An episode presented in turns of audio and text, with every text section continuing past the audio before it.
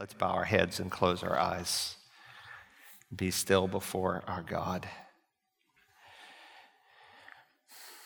Do nothing from selfishness or empty conceit, but with humility of mind, regard one another as more important than yourselves. Do not merely look out for your own personal interests, but also for the interests of others.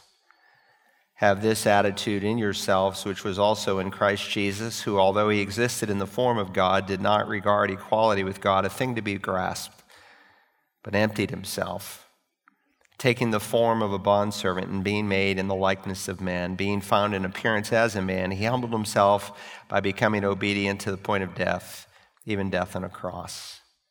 For this reason also God highly exalted him and bestowed on him the name which is above every name, so that the name of Jesus every knee will bow of those who are in heaven and on earth and under the earth. Every tongue will confess that Jesus Christ is Lord to the glory of God the Father. Lord Jesus, we just sang that your name is above all names. And thank you, the Father has appointed a time when that name will be honored in every way. Even the unbelieving, God hating, Christ rejecting world you promised would bow and confess you as Lord. We know that you are willing for none to perish, but for all to come to repentance. And that the only reason you have stayed the return of your Son from heaven is because you are patient, not willing for any to perish. And so we pray tonight as we discuss money, which you said in many ways is a measure of where we are in our spiritual journey. And we know it's not your desire that we be encumbered and worried and caught up with the things of this world, but that our free time thoughts might be on the advancement of the kingdom.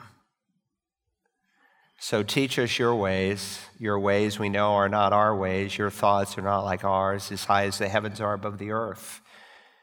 Are your ways and your thoughts greater than ours? So we subject our minds that you've given us to the authority of your Holy Scripture Teach us your ways, O Lord. Help me tonight as I open your word. May the Spirit of God teach and work behind the scenes. In Jesus' name, amen. If you are with us for the first time, we are in a series on the Bible as it relates to finances God's way. Tonight we begin section three. Section one was the section on stewardship. Section two, that we've spent the last five or six weeks on, concern the subject of giving. Tonight we move into section three where we deal with the subject of saving and investing. And there are many uh, goals that I have for our time. This is not comprehensive, but these are some of them. By the end of this session, they're on page 49. It's my desire that you'll be able to name several biblical reasons why we should be faithful to save. Secondly, to understand what God thinks about what we would call a get rich quick scheme. We want to state the biblical teaching on acquiring wealth. We want to examine several biblical warnings concerning wealth. We want to know how to develop an emergency savings plan.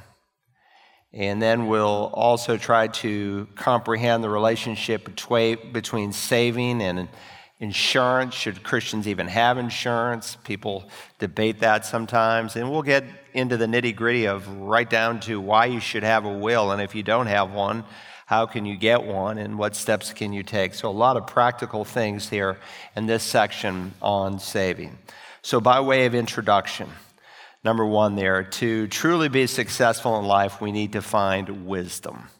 God wants us to be wise men and women. And I'm so thrilled that some of you dads have your sons and daughters in here because they need to become wise. They need to be on the same page someday when they get married as their spouse in terms of dealing with finances. In Proverbs 3 13 through 16, God gives a description of the person who finds wisdom.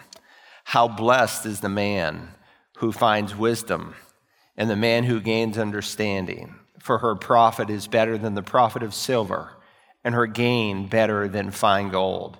She is more precious than jewels, and nothing you desire compares with her. Long life is in her right hand, in her left hand are riches and honor.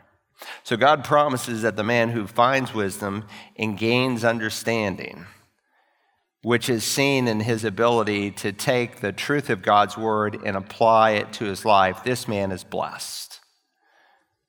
So just understand that when the scripture uses the term wisdom, it's not knowledge simply, it's not simply information.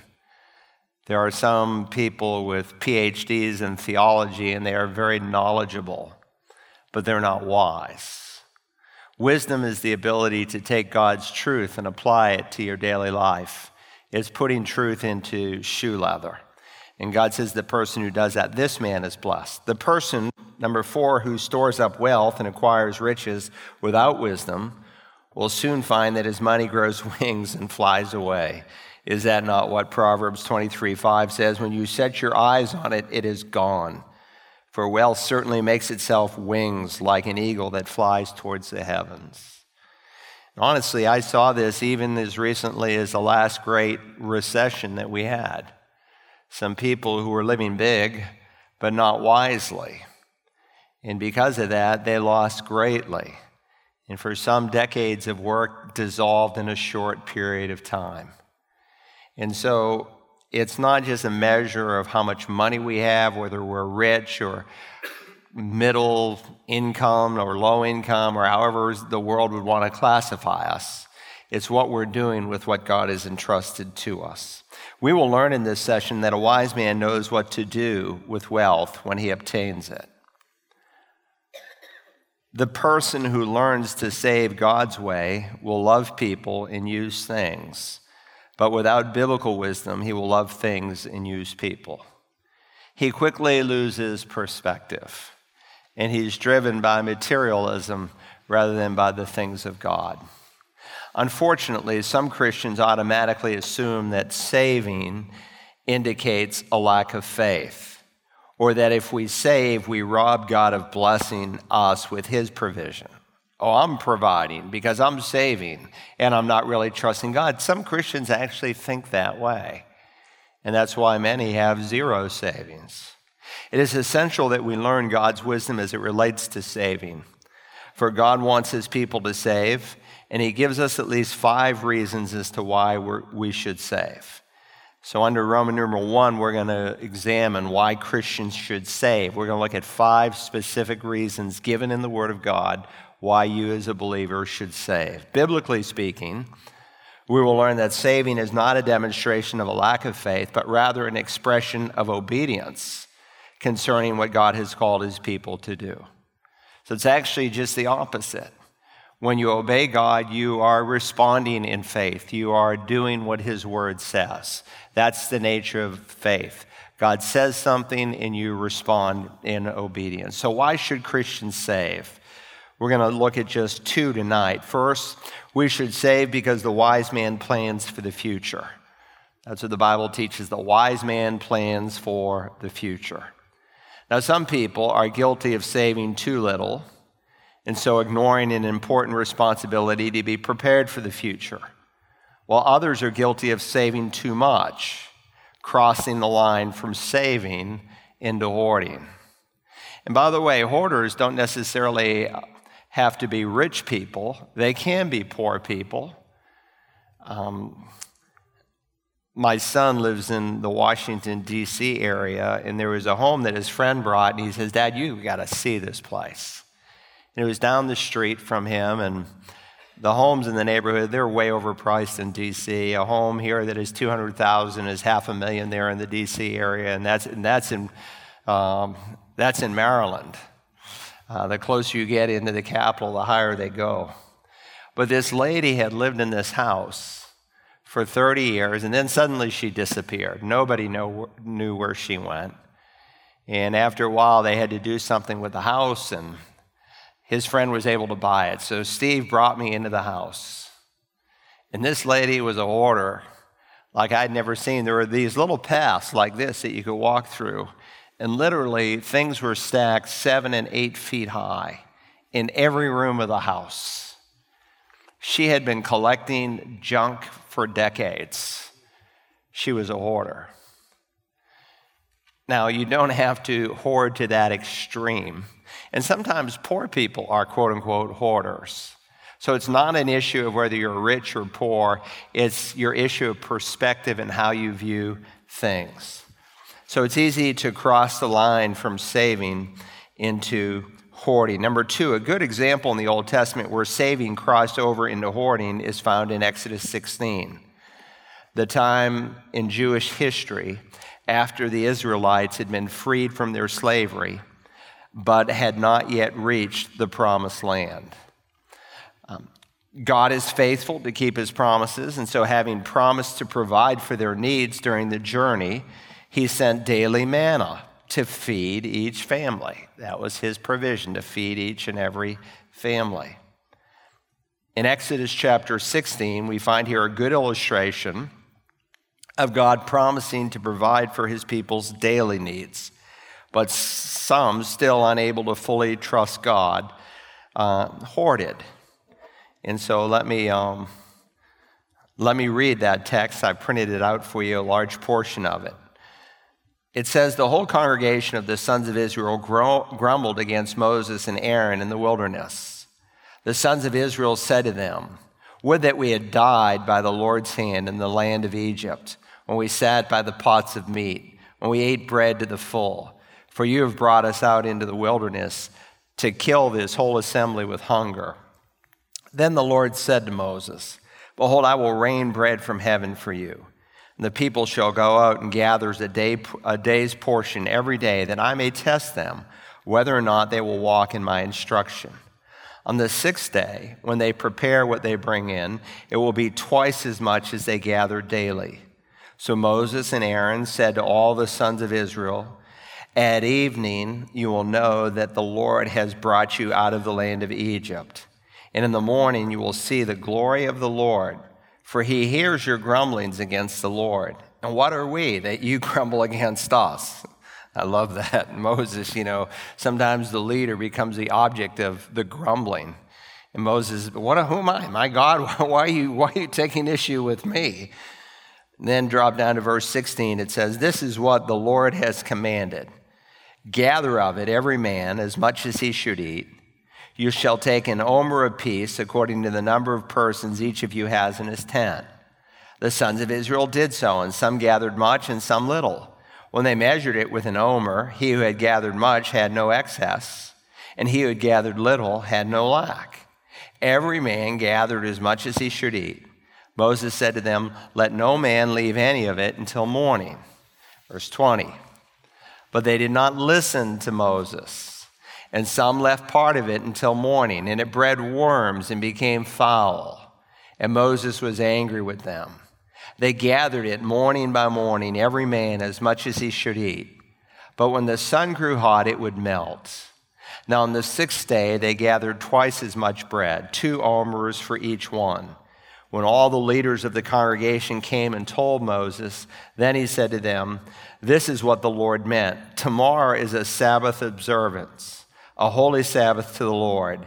Bake what you will bake and boil what you will boil, and all that is left over put aside to be kept until morning. So they put it aside until morning, as Moses had ordered, and it did not become foul, nor was there any worm in it. Moses said, Eat it today, for today is a Sabbath to the Lord. Today you will not find it in the field. Six days you shall gather it, but on the seventh day, the Sabbath, there will be none. It came about on the seventh day that some of the people went out to gather, but they found none. Then the Lord said to Moses, How long do you refuse to keep commandments and my instructions? See, the people has given you the Sabbath see, the Lord has given you the Sabbath. Therefore, he gives you bread for two days on the sixth day. Remain every man in his place. Let no man go out of his place on the seventh day. So let's make some observations from this really fascinating text. And the way it's structured and written really dismantles all the liberal arguments who say, well, you know, it was bird droppings they were picking up. And yeah, I don't think so, especially the nature of how it uh, topped off an omer, and especially how it functioned on the seventh day and when they kept too much. Number five there, when God said, I will rain bread from heaven in chapter 16 and verse 4 of Exodus, he was giving a remarkable promise because bread doesn't normally rain from heaven, obviously. Yet God promised that he would provide for Israel in this unexpected way, which should be a reminder to us that God sometimes chooses to provide from resources that we never even knew existed. And you're going to find out if you haven't discovered it yet. That when you are obedient and when you are living based on God's financial principles, and it is a package. It doesn't include just tithing, that's a major portion of it, but saving and uh, debt, a proper view of it, how to handle it, planning, the whole thing, then God often increases one's stewardship and He entrusts people with funds sometimes that they never even thought they would have. It's really amazing. Sometimes God will provide from familiar resources and sometimes from unexpected resources. I've learned that sometimes God provides in unexpected ways to those who obey his conditional promise in tithing. And it is a conditional promise. There are some promises in the Word of God that are unconditional. God is going to do no matter what, whether you do anything or not. Uh, Jesus is coming someday to, to raise our bodies from the dead. He will literally, physically raise, it has nothing to do with you and I. He's going to do it. But there are other conditional promises. If you abide in me and my word abides in you, then ask whatever you wish, and it will be done for you. That's a conditional promise, as is Malachi 3:10.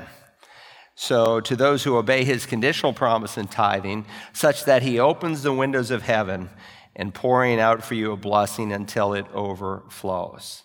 I think it is also important to note that while God promised to send bread from heaven, he did not promise to drop it into their mouths because they still had to go out and gather what they needed for every day. And one of the principles we will underscore here in this course is a work ethic. Some families suffer because there's not a healthy work ethic. And one of our responsibilities as fathers, and even as grandparents, is to teach our children how to work. I mean, to teach them how to work hard, to teach them how to literally, physically, actually sweat. That's important. And I don't care if they're a brainiac and they have a white collar job, if they don't know how to sweat, they will not be able to take that. I'm going to deny myself, though I don't feel like doing it, and carry that out into whatever professional realm that they may serve in. And that's a major role that especially dads play with their kids. Um, where are we? Number uh, 10. The bread, now, the bread from heaven was to be gathered on an individual or a family basis. That's what God dictated in the text on an individual or family basis.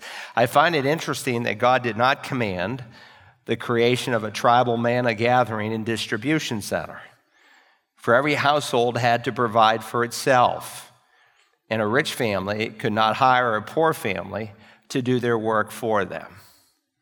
We do people a disservice when we convince them that the government owes them something and God, all the way through Scripture, speaks of the need for us to be able to work and to work hard.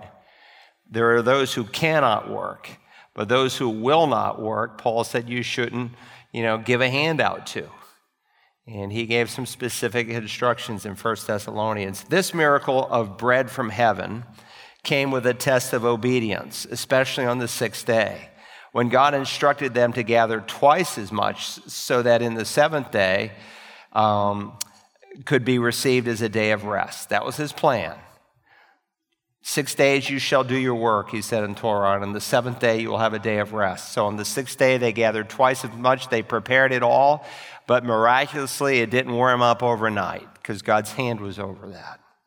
They, clever, they clearly heard God's command and they clearly knew God's command. Yet for some reason, they felt they did not have to trust God's command. Their lack of faith to believe what God said was seen as they hoarded the manna by their overgathering, which of course only bred worms and produced a foul smell. Hoarding is not determined necessarily by how much one has saved or by one's financial standing in society. You can be rich and be a hoarder. You can be broke, poor, slap poor, broke and be a hoarder. So it's not governed by one's financial standing in society, rather, the accumulation of wealth or things when I say wealth, I'm just using it in a broad sense the way Proverbs does. Doesn't necessarily mean that you're rich, but wealth is use of material provision. That's what the Hebrew word means. Rather, the accumulation of wealth becomes hoarding when fear, driven by a lack of trust in God's goodness, becomes greed. Fear can lead to greed. In striving to balance between saving and hoarding, we need to ask if, if it is right to save to our heart's content, amassing 401ks and Roth IRAs and college funds and stock portfolios to whatever level we deem fit. That's an important question to ask. I'm not saying those things are wrong. I'm going to advocate the need to save for such things. But when is enough enough? That's an important question. We have already studied in the last section the parable of the rich fool, if you remember, where the successful man kept hoarding goods, such that he reasoned, This is what I will do. I will tear down my barns and build larger ones, and there I will store all my grain and my goods. And I will say to my soul, Soul, you have many goods laid up for many years to come. Take your ease, eat, drink, and be merry. But God said to him, You fool, this very night your soul is required of you who will own what you have prepared. So is the man who stores up treasure for himself and is not rich toward God. And of course, as we commented earlier, many Americans are just like this rich fool. He is prosperous, but he turned the, prosper, the, the prosperous blessing that God gave him into hoarding.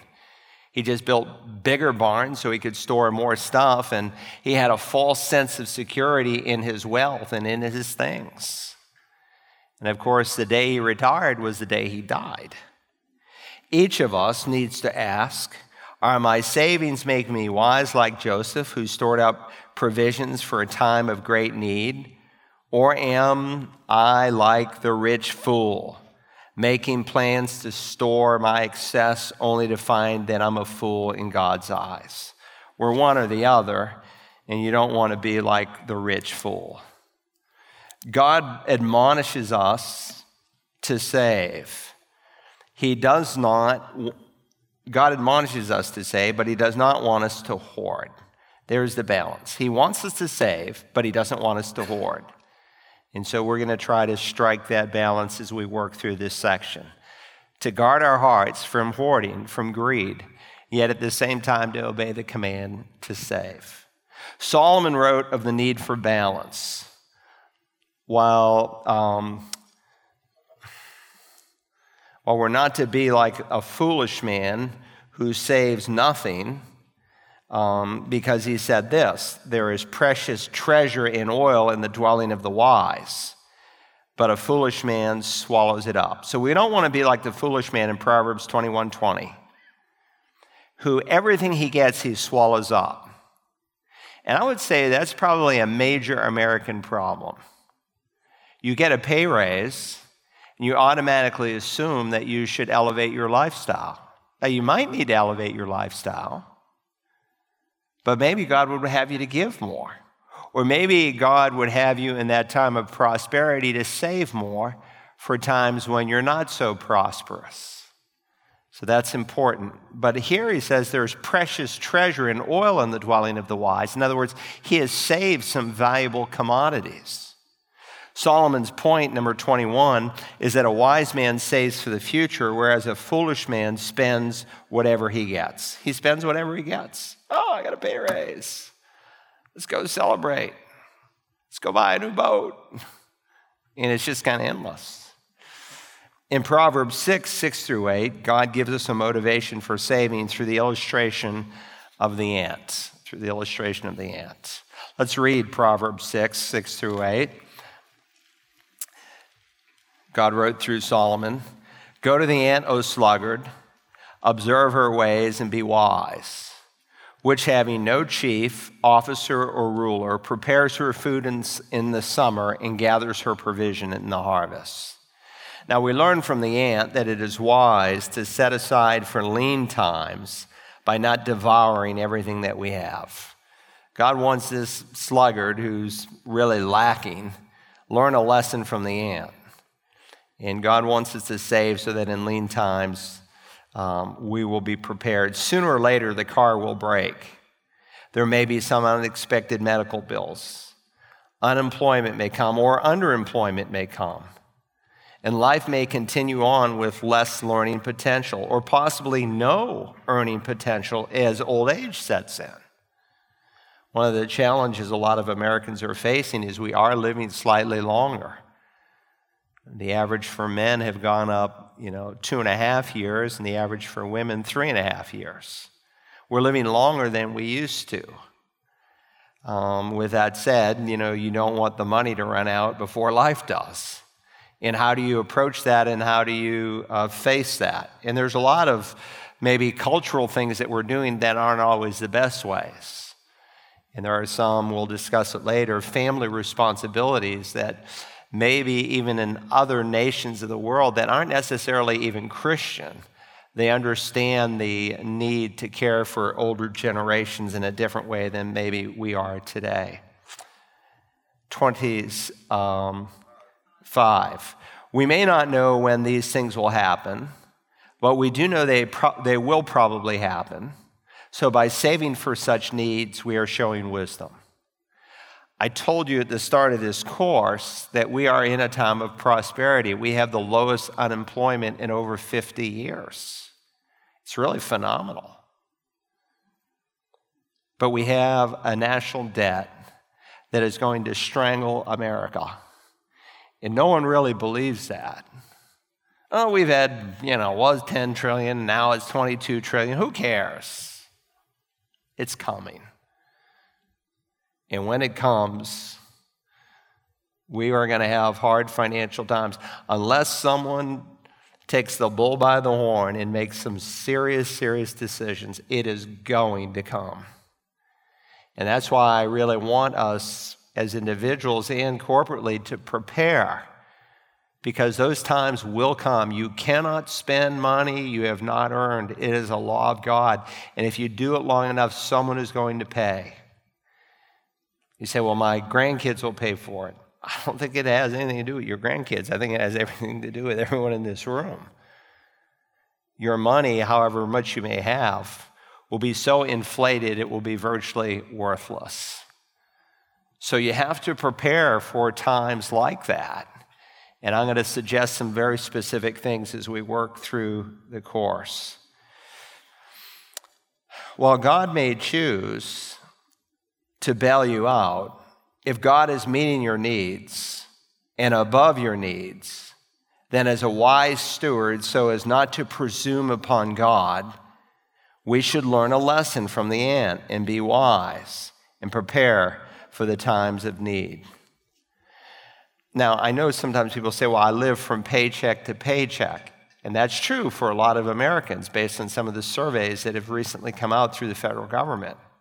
But sometimes, very often, they're living to paycheck to paycheck because of poor financial decisions that they've made. They have elevated their lifestyle. If God gives you $40,000 a year to live on and you spend 50, you're basically saying, God, I'm discontent with what you supplied for me, so I'm going to spend more than you've put in my pocket. And that's why so many Americans are living from paycheck to paycheck. There is an assumption in Scripture that every Christian ought to be able to save. But if we're violating God's commands in these other areas, it's going to be very difficult to do. But thank God, He is a God of grace and He can help us and meet us where we are, and we can take some corrective steps. Where are we? Yeah. Go to the ant, O sluggard. Let me read that verse again. Observe her ways, be wise, which having no chief, officer, or ruler, prepares her food in the summer and gathers her provision in the harvest. In Proverbs 6, 1 through 5, right before these verses I just read, Solomon just described how one can get into financial trouble by doing something he should not do, namely putting up security for a friend. And we'll talk about that. about the foolishness sometimes of co signing a loan and how God uh, really admonishes us not to consider that. And sometimes parents, because they get weak need and they want their child to have that new car and he doesn't have the credit, and they do some very stupid things. We'll talk about that. Number 29, now he describes how one can be impoverished by not doing something that he should do, namely save. So, on the one hand, you can be impoverished by securing someone else's loan that makes you responsible, but sometimes we can be impoverished by not doing something that we need to do, and that's namely to save. Unlike an ant, the sluggard is lazy, does not want to work. And so the lazy man is exhorted to learn from the busy ants. Ants obviously are not lazy, even if you're not an antologist. I don't know if that's a word, but we've all watched ants, right? And we'll see this little ant carry this big burden on top of his body and say, That's amazing what that thing is doing. Ants are not lazy, but are workers. And their colonies are built on the principle of discipline and work. I used to enjoy ants when I was a kid. Now I hate these fire ants. They're just brutal. You know, I was planting a tree last week, just a little palm tree. I must have gotten 25 bites. Uh, they were just up and down my arm. Uh, the ants' world, in many ways, is like our world in the sense that they have no chief, officer, or ruler who is making them work. Even the queen ant is nothing more than an egg laying machine, providing millions of eggs that the workers can cultivate. Solomon's interest in the ant is centered on the colony's work ethic and on the fact that ants do not have to be forced to work. They don't have to be forced to work. Unlike the sluggard, ants do not need slave drivers to fulfill their appointed tasks something that the sloth, slothful man needs to consider. Different kinds of ants have different kinds of customs. But the harvester ants, and the ones he's referring to, are the ones that he's observing. And so he's living in the land of Israel. So context is everything. And I gave you the technical name of Israeli ants, okay? Uh, harvester ants found in Israel prepare their food in summer and gather their provision at harvest time. That's how they work. In other words, ants look ahead, while this season is favorable to prepare for hard days in the future. So, when it's a favorable season, that's the time to prepare for hard days in the future. What God has programmed the ant to do by instinct, the wise man does by common sense, or we might even say biblical sense, based on what God has revealed in Scripture. If a wise man is like an ant who prepares for the future by saving, Have you been wise? So if an ant is wise by his saving, just ask yourself, Am I wise? Sadly, according to a new report released by the Federal Reserve this year, actually, it was in May 10th of 2019, just last month. Many of you heard it on the news. 40% of Americans cannot cover an unexpected, unexpected $400 expense. that's pretty serious. If we should save because the wise man, like the ant, is one who prepares for the future, again, have you been wise? So God wants us to be wise. Now, I meet people all the time who the battery goes in the car and they do not have money for the battery. And they're already up to the top on their credit cards. Just simple stuff. But again, and I know whenever I teach this course, there are people in here who are in that situation. So I'm not dumping on you, I'm not discouraging you. God can help you and God will meet you. So let's talk about a second reason to save. We should save because hard times will come.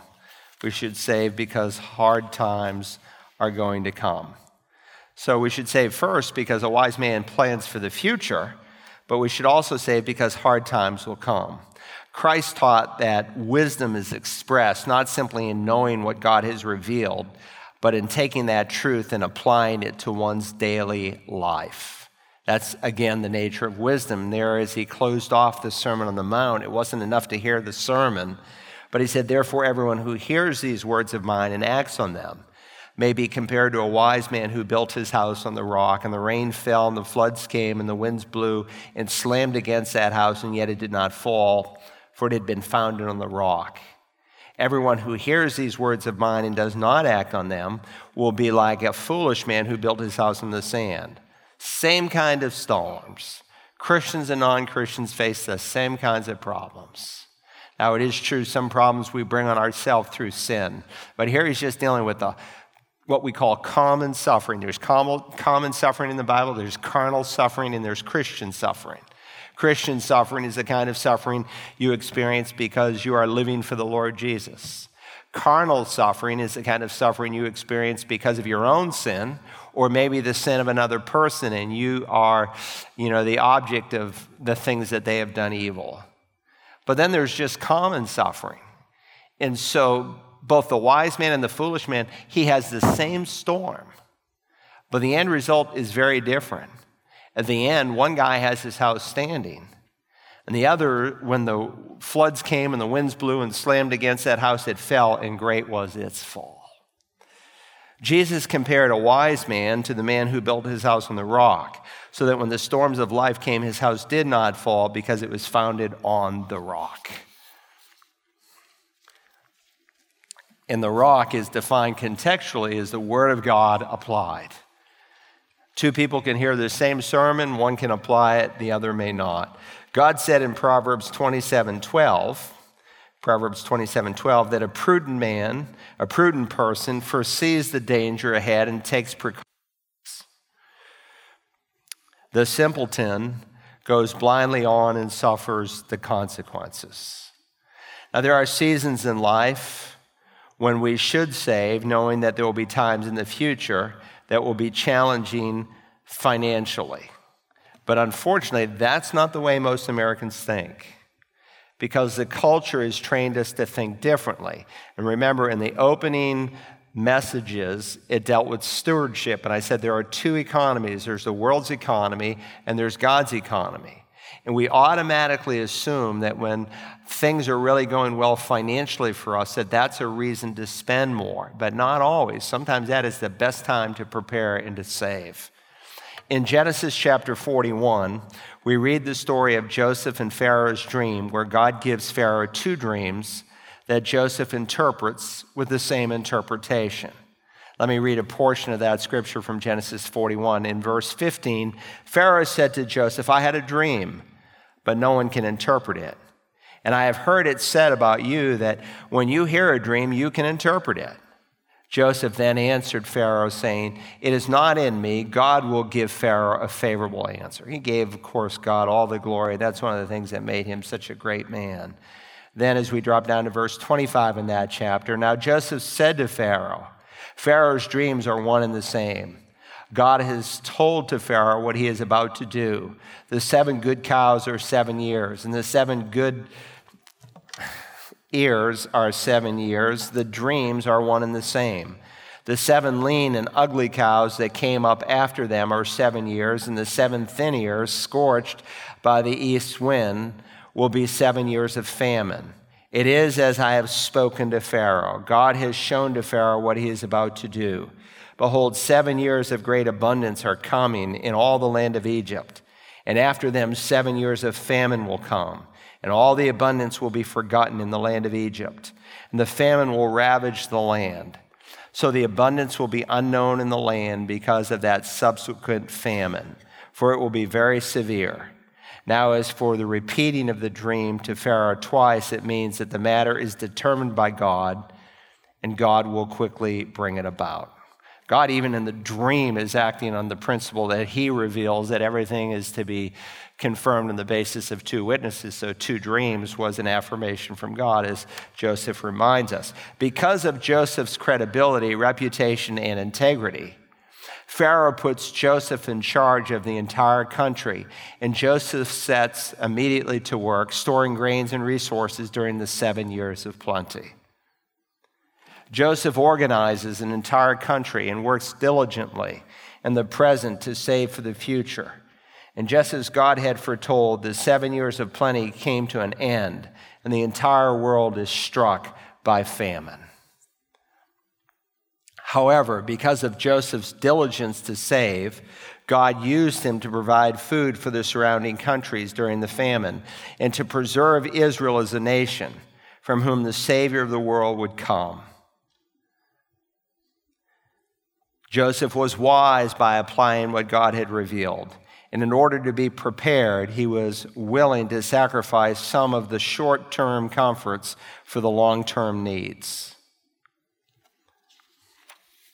And that's a really pretty critical principle.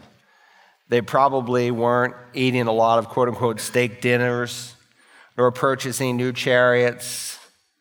But that's what we would do in America, right? Time of plenty, man, let's go out and spend it, buddy.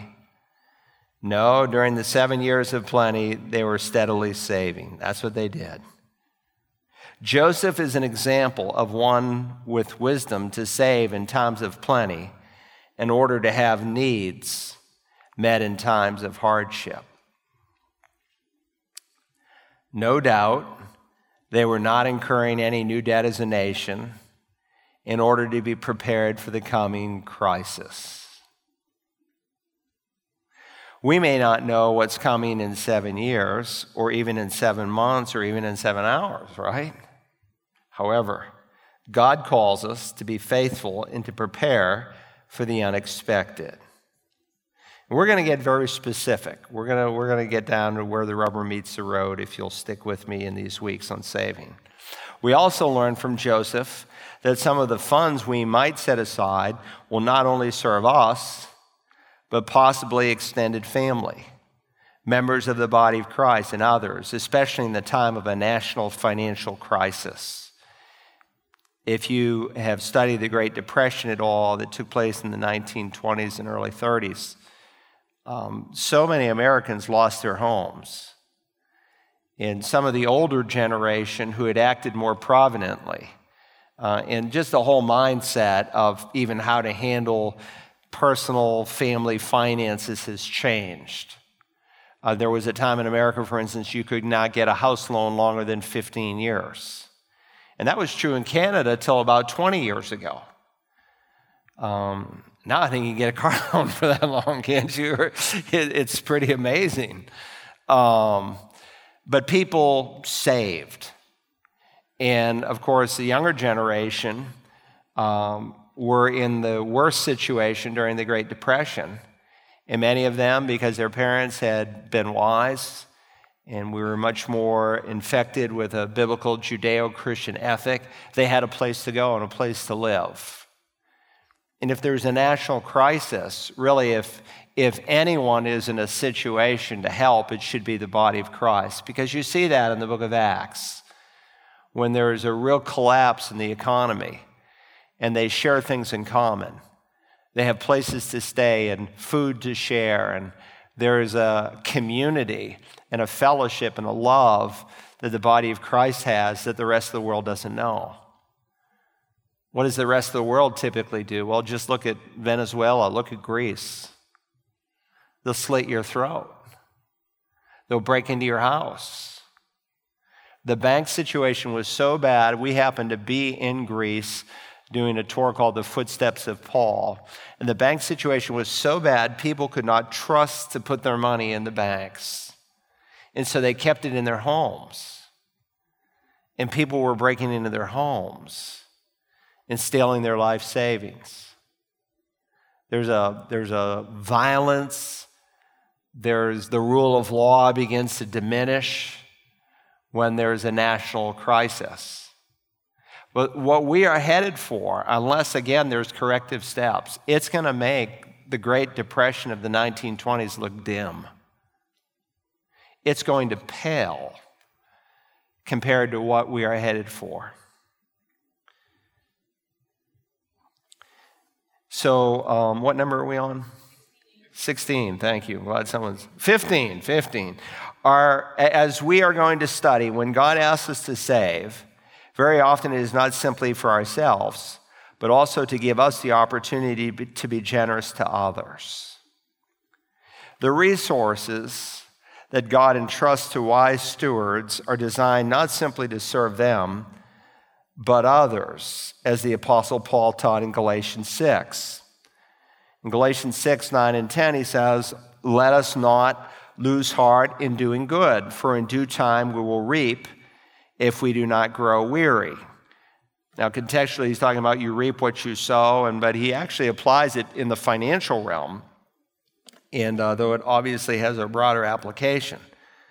So then, while we have opportunity, let's, let us do good to all people, and especially to those who are of the household of faith. So, when God calls us to meet people in need, our highest priority is the household of faith. And our secondary priority are other people. But it begins with the household of faith. And that's how we have to function in our benevolence as a church. We have endless people who come in need.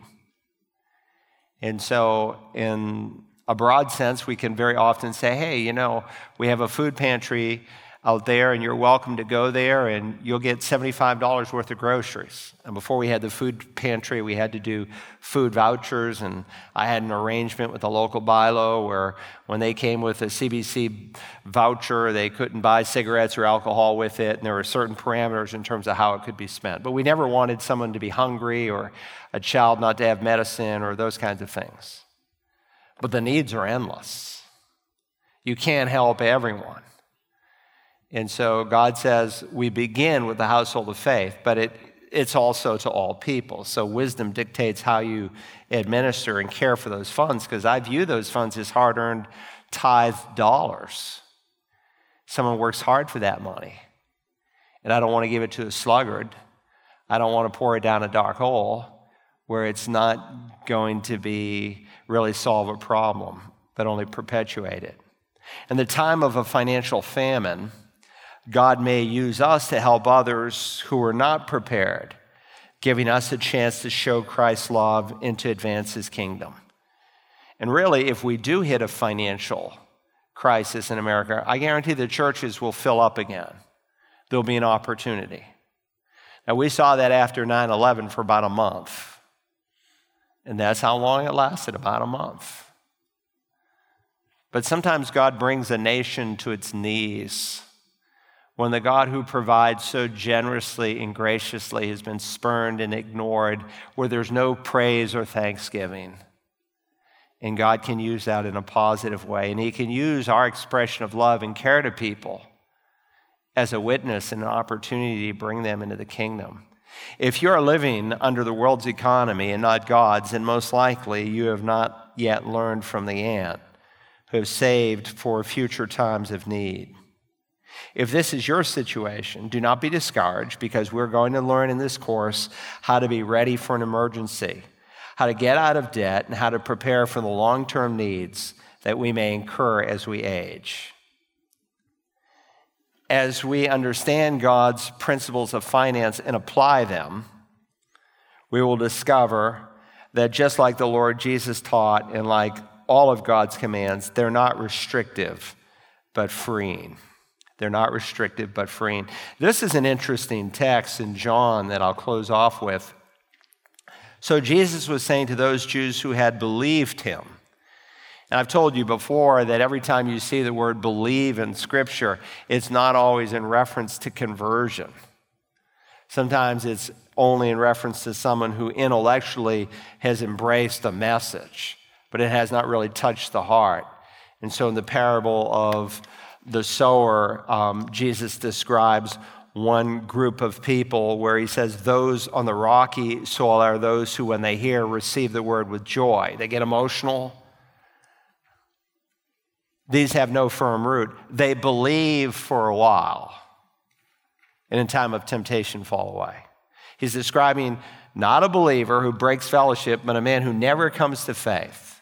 He gets emotional, he ascribes to the message intellectually but it's not real life changing. He's not born again. And that's what Jesus is dealing here in this quotation to these Jews who'd believed. And he goes on, What do you mean set free? They say. We've always been free. We've never been enslaved to anybody. Jesus, we're, we're Abraham's children. If you're Abraham's children, you do the deeds of Abraham. But as it is, you are of your father, the devil. They were not converted, yet they'd believed intellectually, only intellectually. And I say that to say that we can hear a message on a Sunday morning and intellectualize it and not be changed by it. And knowledge without application, Paul warns, just makes us prideful and puffs us up. And we're going to learn some principles that for some of us is going to be, they're going to be hard to hear, especially when we get to the section on debt.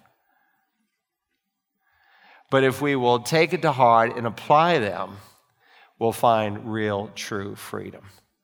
It's true with any dimension of God's word when it's applied to life. Let's bow in prayer. Now he's telling them a parable to show them at all times that they ought to pray and not to lose heart, saying, In a certain city there was a judge who did not fear God and did not respect man. There was a widow in that city, and she kept coming to him, saying, Give me legal protection from my opponent. For a while he was unwilling, but afterward he said to himself, Even though I do not fear God nor respect man, yet because this widow bothers me, I will give her legal protection. Otherwise, by continually coming, she will wear me out. And the Lord said, Hear what the unrighteous judge said. Now, will not God bring about justice for his elect who cry to him day and night?